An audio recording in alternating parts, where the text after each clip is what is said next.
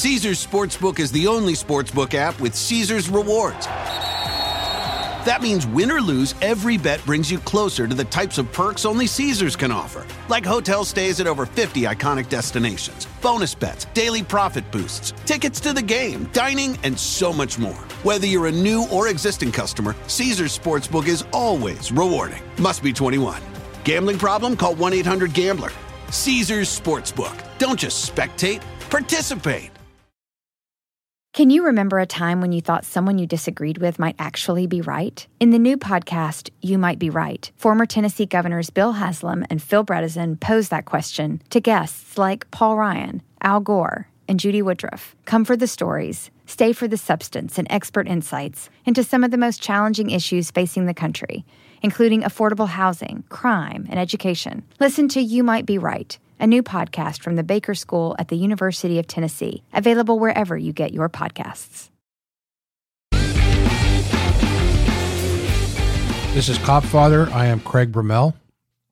Joining me today is Maddie Bromell, my daughter, and also producer and editor of our podcast, The Cop Father. I'm happy to be on the show. So, Maddie, I understand we've been getting a lot of questions. Yeah, people are curious to hear some of your more personal experiences. A lot of listeners want to hear about what it was like back in your 51 days. So, where exactly is 51 Division? The boundaries of 51 in those days, it was a mile wide and it was about three miles long. It was the Don River going west to Jarvis Street and from the lake up to Rosedale. Very tiny. And in that little area, so much happened down there. It was a very violent division. At the time, there was like 75 known crack houses in that area. It was all crack cocaine, very violent, prostitution, serious gangs. There wasn't that many of us working down there at the time. It was kind of a division that the brass and politicians never wanted to deal with because our, our clientele were the worst. You know, many mm-hmm. times we had people that were victimized, whether it was a shooting or stabbing or a robbery and the victim was wanted by the police on some other outstanding warrant. So we never really got too much satisfaction down there when it came to really protecting people because a lot of times the victim was a bigger asshole than the guy person we were arresting. Oh, so gosh. it was like it was it was some place to work. It got known as Fort Apache. The media were continually after us down there. There was only one way of policing at that time, and that was pretty tough.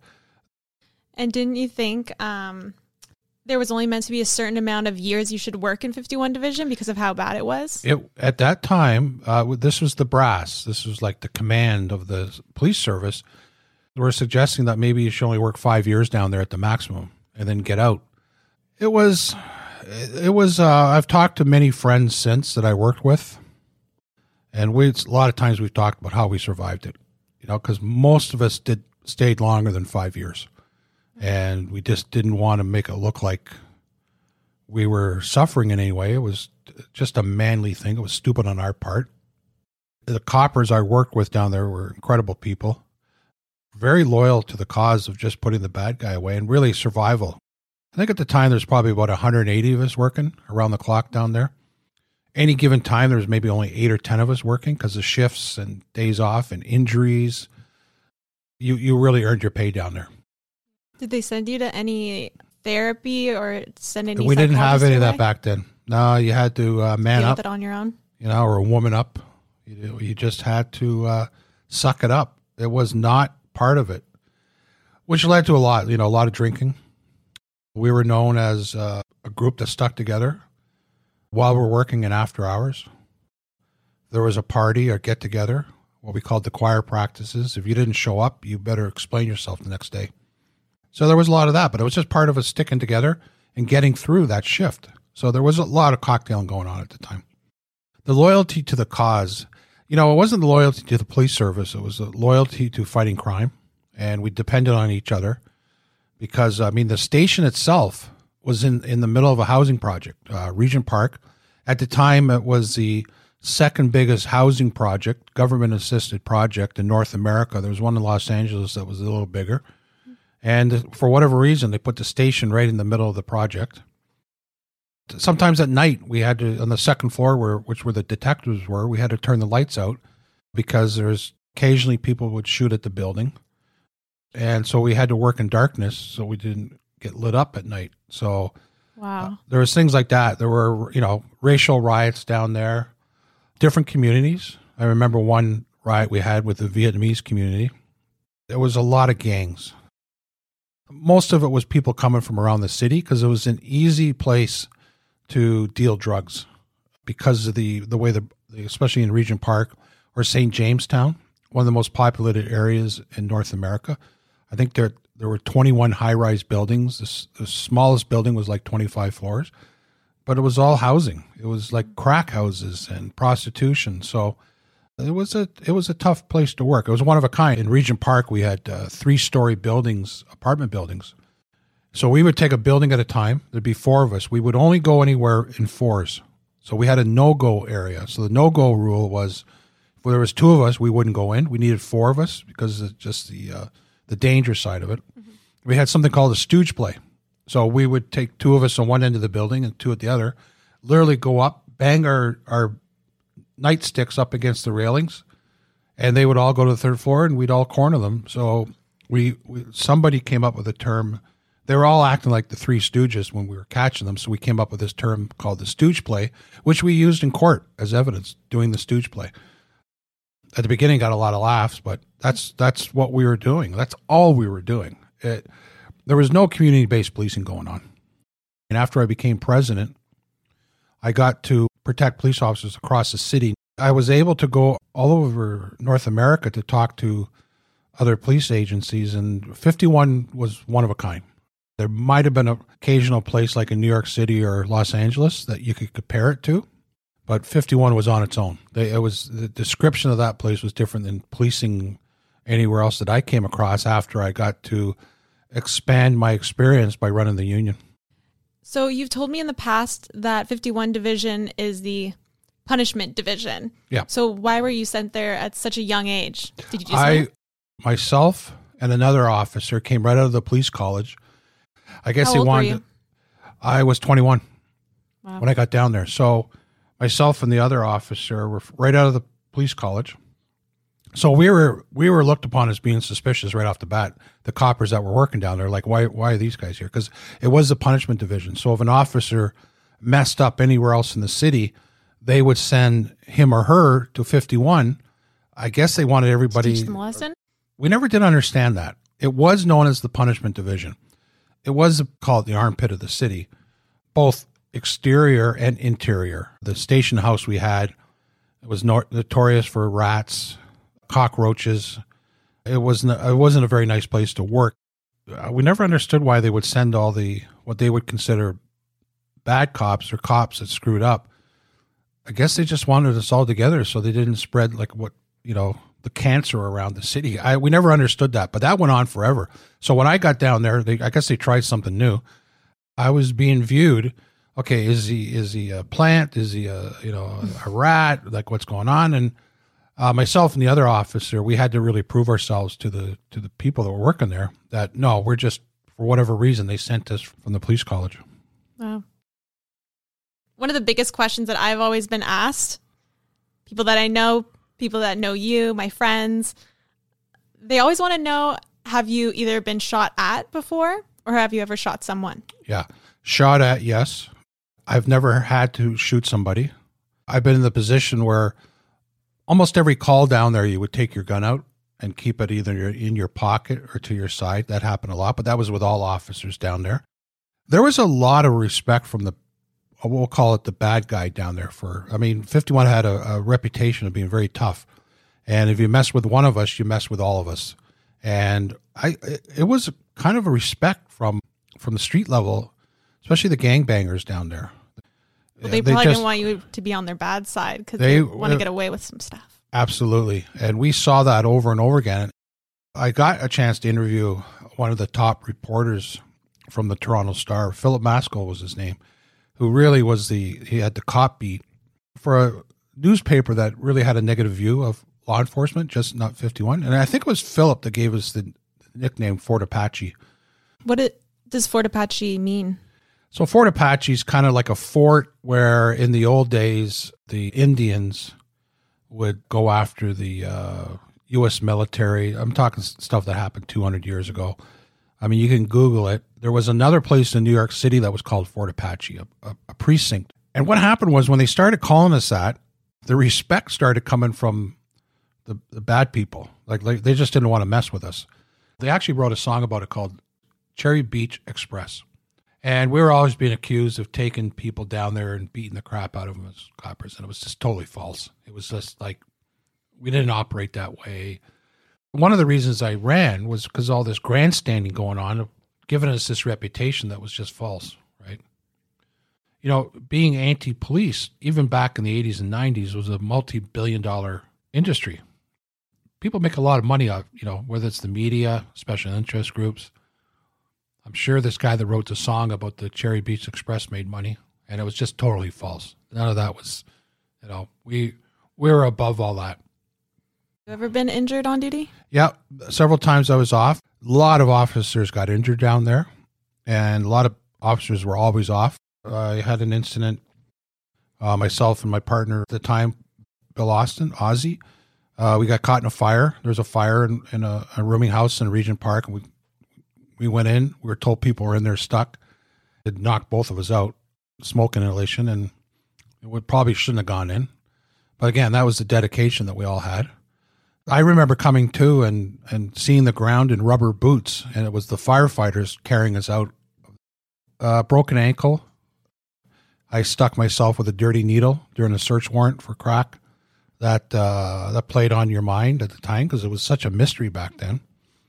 The other thing was we had so many diseases down there. There was at the time big TB outbreak.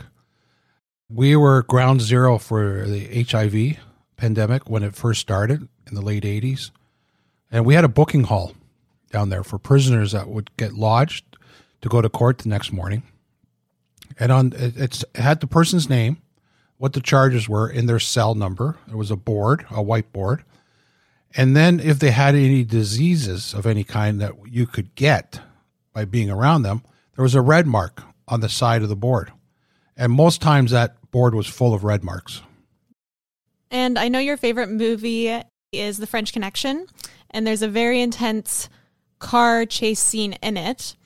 And I was just wondering, have you been in a lot of car chases yourself? Yeah, a lot of car chases, but they were short because our division was so small you know, it was only a mile long. So by the time we started, we were out of the division into another division. So there was a lot of car chase, a lot of foot foot pursuits. We called them. Actually, chasing after people. Yep. When we were on the foot patrol, we had a, a squad in uniform. And our only job, our only function was to go after the crackheads. The crack was so bad that most of the dealers were not people getting rich. They were dealing the drug for their own habit. It was real junkie division at the time. After a while, I had spent about 10 years down on 51 at the time. We're on the foot patrol. We had a team of senior officers, and then we would get the new recruits out of the police college and they'd send them down with us for six months to learn the ropes. Down there, what you learned in six months would take you two or three years to learn anywhere else. We would go to the rookies who are all in good shape, and we'd say, uh, okay, put your uniform on, and then go back downstairs after we prayed and put your running shoes on because we knew during that shift there was going to be a lot of foot pursuits. At that point, with most of us with 10 years on or 12 years on, we got tired of chasing them, so we'd have the rookies chase them down once they took off from us. Mm-hmm. And usually it was for gun offenses, crack, the dealing. It was at that point it was like shooting fish in a barrel. It was everywhere down there. We would end up with more arrests for crack cocaine than the, the drug squads. And the, we were in uniform at the time on the foot patrol. So it was our only function. We weren't doing any community based policing. It was all enforcement with the drug trade throughout the division, not just in an area like Regent Park. What was the biggest bust you were involved in? Like how much cocaine was there? It was all crack. You know, we, we would we would get excited. We got somebody with an eight ball, and the eight ball was like three point five grams of crack. We never got involved in the real big operation because they take months. We didn't have that. We were doing nickel and dime okay. from shift to shift. It, at the time, we would arrest somebody that had an eight ball on them, which is a lot of crack, and they had a chunk on them, which was a gun. It was a good day. That was what we're for years. That's what I was concentrating on down there with phenomenal group of coppers. and we had to depend on each other. We we had a term watching your six, which means that I would watch my partner's back and he or she would watch my back. I mean, we were survivalists because the bad guys, I think the brass, I think everybody feared us down there. They didn't know how to handle us. We were number one in arrests. We were number one in a lot of categories. We're the smallest division, but we're always at the top. We made a lot of unit commanders look good because of the numbers we were bringing in. Like I said, there was a lot of good coppers down there. They're the people that you wanted showing up if you needed help. Yeah. That was the bottom line. The coppers, what I was told about the coppers today compared to before is in the past, we stuck together, really stuck together. We were like a team. And there's more individual policing on today whether, it was a uh, male officers, female officers, black officers, Asian officers, you were 51. Didn't matter who you were. We we supported each other as if we were one. Didn't matter your sex or color. We were all in this together. We need to survive. We need to go home every night. We all got along. There was no issue. I, I get told now it's more of an individual sport compared to a team sport. It's the best way it's been described to me. You know, the, the world has changed. I don't think I'd be a cop now if I had an opportunity to join now. I'd either would have been fired or end up in jail probably. Yeah. I've had friends that uh, want to become cops and then they go to my dad being like, oh, like, give me some advice. What's the best advice you could give me? And his best piece of advice is don't become a cop. yeah. Or, or join the fire department. Oh, yeah. Everybody loves a firefighter. Get a calendar. Get a calendar. Get a calendar. Um, do you think 51 Division compared to back when you were a cop and now, do you think that community's gone any better?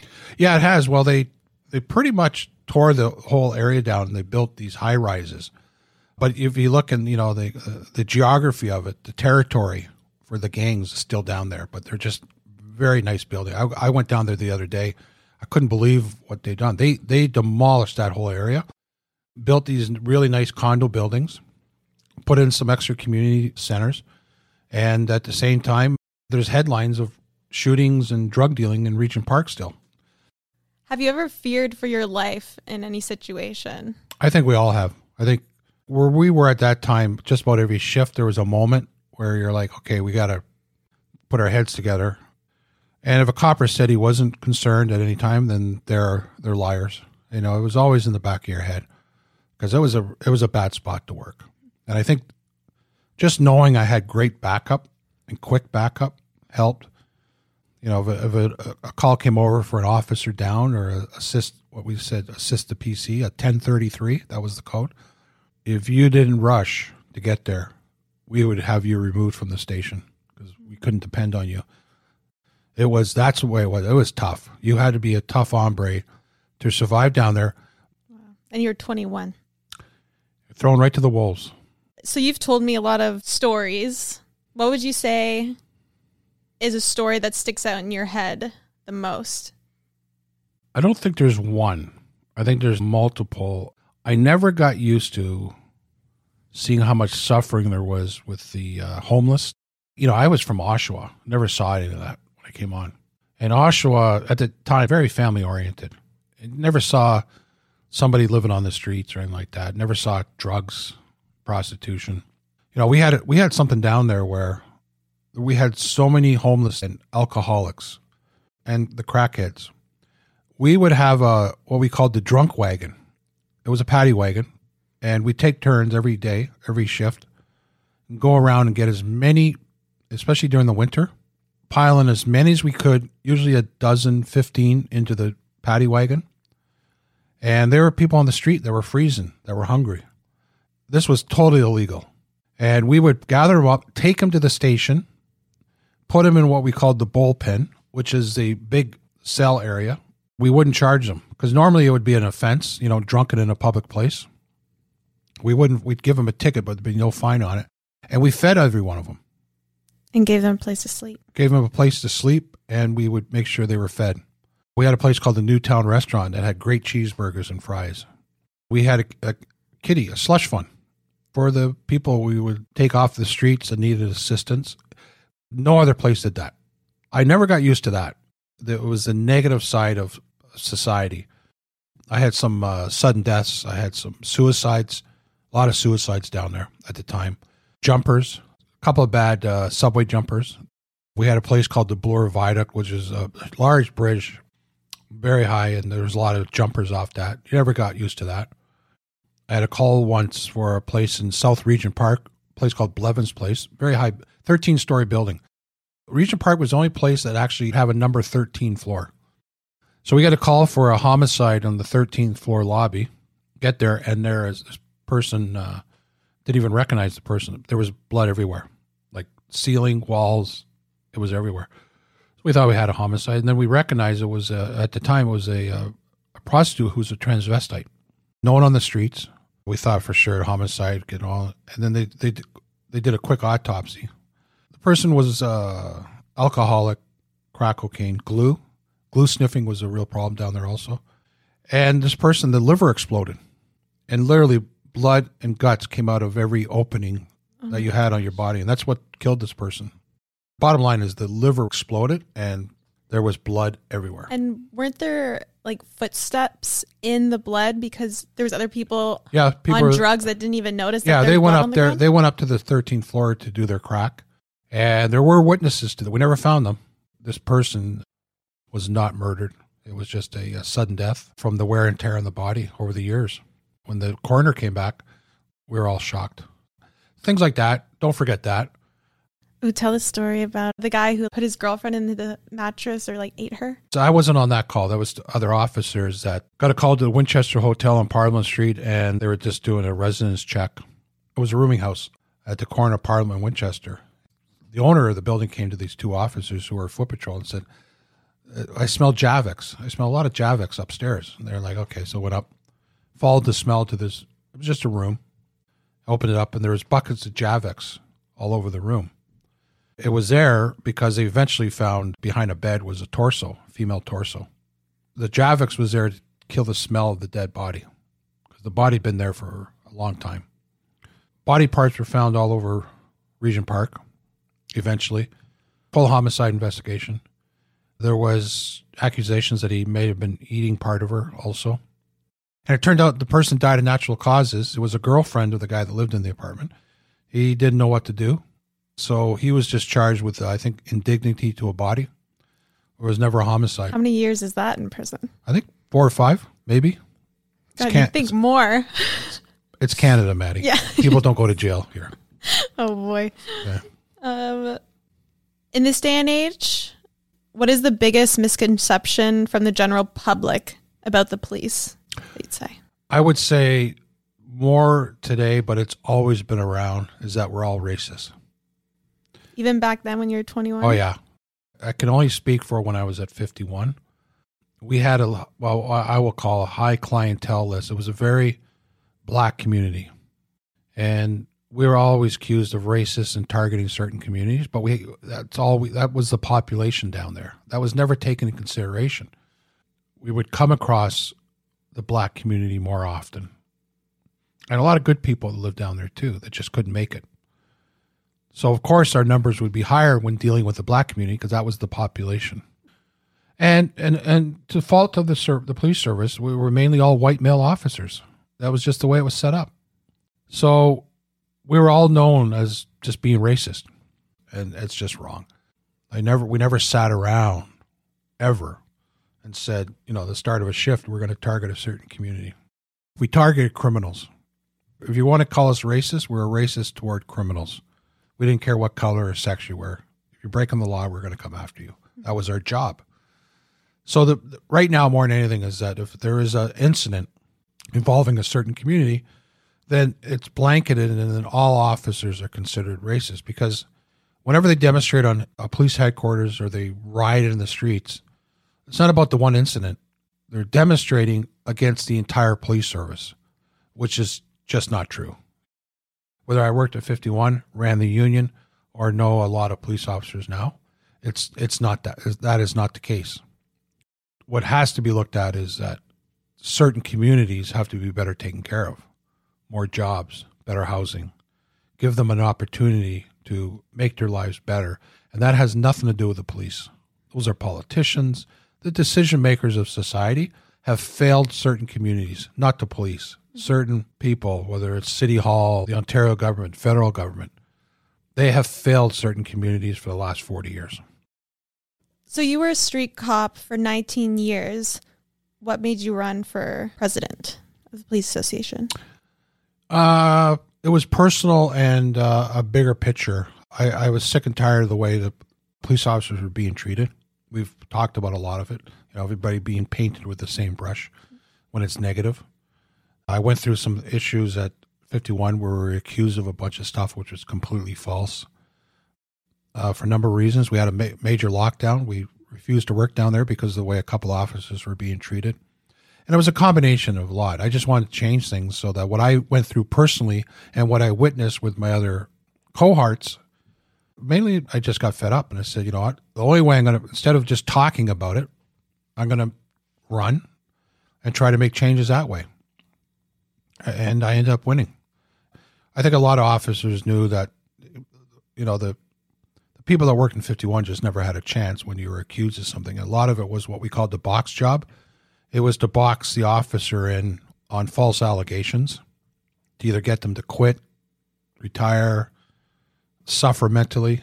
Uh, and that was always coming from the brass or city hall or the media. And I wanted to even out the score. I wanted to make it fair for survival of the front lines, mainly the frontline officer, the backbone of any police service. And that's why I didn't expect to win. I just thought I'd try it. Instead of just complaining, let me put my words to action. I ran and end up winning. And, you know, as they say, the rest is history. When I won the presidency for the union, I had no background. I didn't know the first day up there. I was like, "What do I do now?" Like I didn't think I was going to win. And the person I beat was the incumbent who'd been up there for a long time, but there was like a twenty year gap. So I, I think the troops wanted somebody younger who was living the problems at the time. I tell the story. I was so young, I had the baby seat in the back of my car, and it was your baby seat. Most of the presidents were grandfathers before me. You know, I was 37 years old. So I took the mentality of working the streets into the boardroom. That was the only experience I had. So I got a question once from a reporter. When I said that, I said I took that mentality up against the bandits in the street and I put it into the union boardroom. And the reporter said, So you treat everybody like crackheads? And I said, Yeah, you can say that. That's that's how I went into it until you proved otherwise. I don't care if you're the mayor or whoever you were prime minister, premier. I guess I treated as a crackhead at first until I learned to work and trust you, and that was the only experience I had dealing with the uh, uh, the junkies on the street, and it worked. There's no doubt about it. It wasn't just me; it was my board, and we were we were. There's no doubt we were feared, and we were as feared there as we the coppers were in '51 during the Fort Apache days. They called you the Men in Black there was the Men in Black. I mean, the Men in Black came from uh, the day I won. The day after, I was ordered to turn my uniform, my gun, my badge, everything in by the chief at the time. We found out later they just didn't want me to be associated with the uniform, so they said. They, I guess they thought I was going to be wearing my uniform around all the time, which I wasn't going to. I was glad to get out of uniform. So they ordered me to turn everything in, and then the rest of my board, they had to turn everything in. So at the time, unfortunately, we were going to a lot of funerals and memorials as a board, we wanted to show uniformity. Went out and bought black suits with our Union crest on the breast, left breast, to go to the memorials. And whether it's good or bad, at the time, uh, the Fifth Estate CBC were doing a uh, show on me, and we are a board that was sitting in black suits. So that's where that came from. They used it as something else, right? I'll be honest with you, it, it scared people unnecessarily. They were like, you know, better take these people serious. My board at the time. And a lot of that happened by accident that we weren't involved in. We just wanted to make a uniformity. We went to this as one group, as a board of directors, representing our, our, our members. You know, as long as we're doing our job, you can call us whatever you want. And that's how that came about. So one of my girlfriends that I know my whole life, when we were like 18, she watched The Fifth Estate on you, and she'd already known you for like Yeah. 18 years. And she turns to me and she's like, Maddie, like, one of the guys in the video looked like he was going to cry talking about your dad. Like, and then she was just so afraid for no reason because of that show. Yeah. Like, they pictured you as this horrible, bad guy. Yeah. And it convinced even her, someone who knows you. You know, but after that show, the police association gained a lot of respect. People were just scared to death of us. So we end up getting a lot kinda what that. we wanted. And, you know, that incident where uh, there was a deputy chief that was crying, I think the question was, are you afraid of Craig Bromell? And the answer was yes. And, uh, you know, the phones were off the hook that night when it aired. The next day I was called in. They wanted to investigate criminally for extortion. They said, you must have somebody there. And I went and I said, you know, I don't know why he's doing. We have nothing on that. We're not working this guy. We don't. He was a zero as far as we're concerned. We don't know why he's doing it. And they were feeding feeding him stories about us that just weren't true. But we did let it ride. I was getting calls from all over the world about that. You know, how did you make your boss cry on national television? So by letting it ride and not really talking about it, Letting people's minds run wild. let it run wild. And I realized that's what they would do to the copper on the street. So we reversed it. You know, a lot of coppers would suffer. That changed after that. Mm-hmm. And that turned out it was an accidental plan. We didn't plan it that way. We didn't know this person was going to do this on national television. And we we sat back and as we said, a lot of times we let things ride. They're accusing us of all kinds, following people, targeting enemy. We had an enemies list. There was all these things being said about us. We wouldn't say anything. It it scared the shit out of everybody by us not commenting, denying it, whatever. We just said, okay, let's see what happens. Right? Well, we ended up getting what we wanted. They tried everything they could to shut us down you know, there was a uh, the police service board in City Hall thought we were bugging their phones, and I remember Everyone the was paranoid. vice the vice chair of the police service board demanded that they pay to get the offices debugged because they thought we were listening. First of all, it would have cost a fortune. We weren't doing it, but we let it ride. We didn't say anything. We then they spent couple hundred thousand dollars debugging their offices and their phones. Of course, they didn't find anything. And we had no intention of doing anything like that. But there was that fear. It was the optics that we were that benefited us. And again, I took that style from working the streets and putting in the boardroom. You know, you never you never told the crackheads when we were coming. We never told them about the projects. The people walking around with guns. We would just show up. And that's what we did. That's what I did running the union. And when we showed up after stories like that, I I mean, it, it changed. We were being treated with a lot of respect after that. Balls in your court. It was many, many times. And there was one thing that, if you're able to talk about it, because I find it just like one of the coolest stories, is uh, when you first became president, you went into your office and there was a massive bouquet of flowers, Yeah.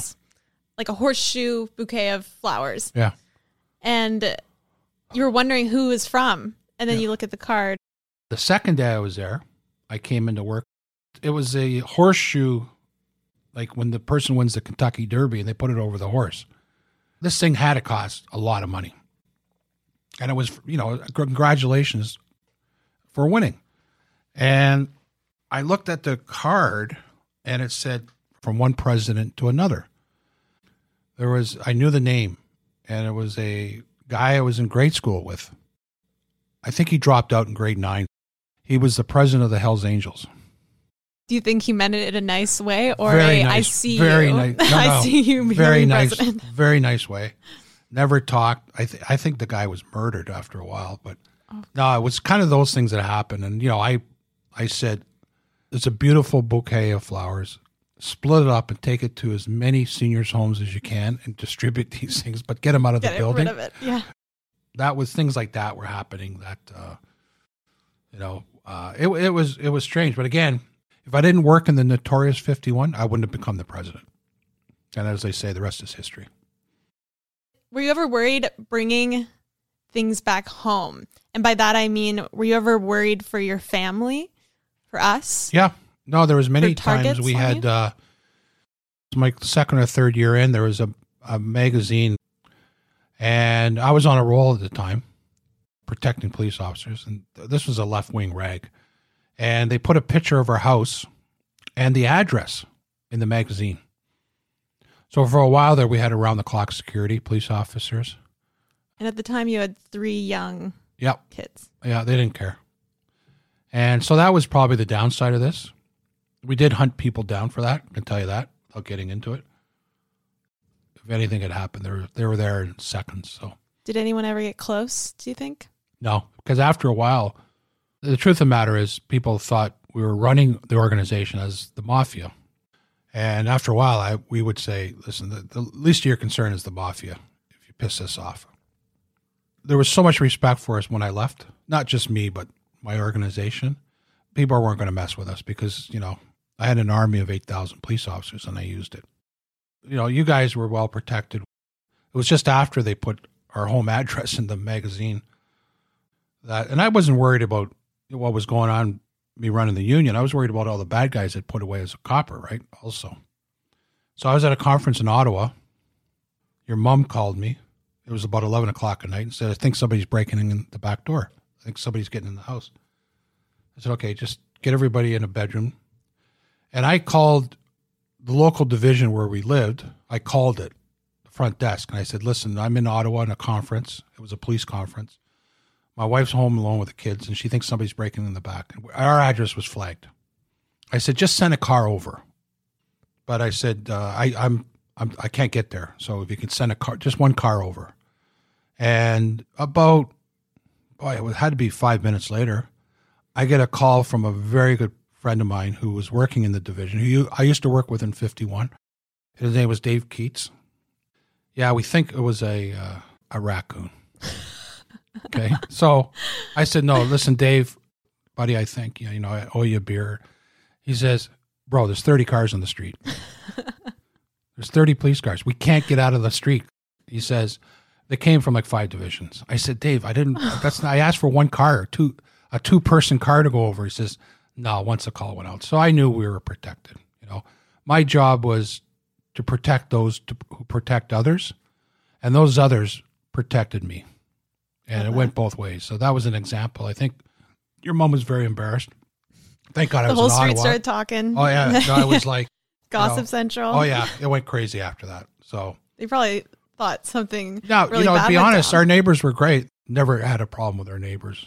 They were mm. very understanding, and were. I mean, we were front page news all the time. I'm mm-hmm. sure they're sometimes wondering like, what the hell is going on. But, anyways, it worked out for the best. Yeah, so to clear the air, you were never corrupted. Did you know anyone in your division In- that was? in 51. No, but after I took over the union, I did come across some. and did you just know it? Like you could sense it, or it they, No, they were I would. I. I there was officers that were arrested for corruption after I took over the union. That certain people would come to me, play me tapes, show how dirty they were. And why Yeah. did they become corrupt? Like, did other people Oh, have stuff on them, Number or of they reasons. wanted you know, to? substance problems, financial problems. That's like any other job. That's you know, it just doesn't police. It's not just policing. It's you know, that's what happens. Being the union president, I could guarantee you going to jail if I didn't support you or get a lawyer for you. I could almost guarantee you're going to go to jail. So there was a couple of times we just didn't support people. When I worked at 51, it was never like that because there's never money. Like you got to remember, all the drugs were for habit, all the drug dealing. There was never a lot of money hanging around or like that. It was just, and we wouldn't put up with it. We would have policed ourselves on that if we found somebody was doing it. We would have taken care of it ourselves. The job was bad enough as it was. We didn't need that crap going on. That was all of us. So there's never any sign of. I mean, we're we're notorious for drinking and partying and having a good time after work and all that, but that was just for us to survive more than anything. Divorce rate was incredibly high down there. That was just a fact of life. Like not good. Do you miss the adrenaline or those days at all? You go know, I do. Sometimes I do, but not all. I know people that retire do. From my last day on the street to when I retired was six six and a half years because I was running the union. For those six years, I never really missed it because I was so busy. And it just, I, I stayed busy once I retired. I sometimes sit back. Sometimes I wonder how we survived it. Like, how did, how did we get to this point in our lives, like going through all that back then? So, Well, Dad, thank you so much for telling me more about it. I love hearing about this stuff. And I know my friends even love hearing these stories. And I'm excited to get it out there and have You know, I- hear it too. I, I know the people are reaching out to you running this podcast. And I've had a lot of my buddies I worked with said, listen, you got to start talking about war stories. You got to start talking about this and that. It's important. People like to hear that. Because it's a side of Toronto that a lot of people don't see. It's a side of law enforcement. And it's it's history. It's way it went, way it happened. Call us what you want, but we had a very low crime rate back then. and so it, something worked. Uh, you know, I'm all for locking them up. You want to make sure person doesn't commit a crime again, is keep them in jail for a long time. Things have changed, but you know, uh, what we should do is at some point get people on that can talk about what's going on today on the streets. Of course. And anyone who wants to reach out to be on the show, to talk about it, to start up a conversation about it, reach out. info at copfather.com. Leave Maddie a message and we'll go from there. But I enjoyed this. I enjoyed talking to you about it. It was And, nice. Uh, you've heard, you've heard it. You've witnessed it. Hmm Exactly. When the, when the coppers come over to the house, you hear it also. It's it's it's good to talk about. it is. Thank you so much for having me on. Thanks, Maddie. Thanks, everybody. We'll talk to you soon.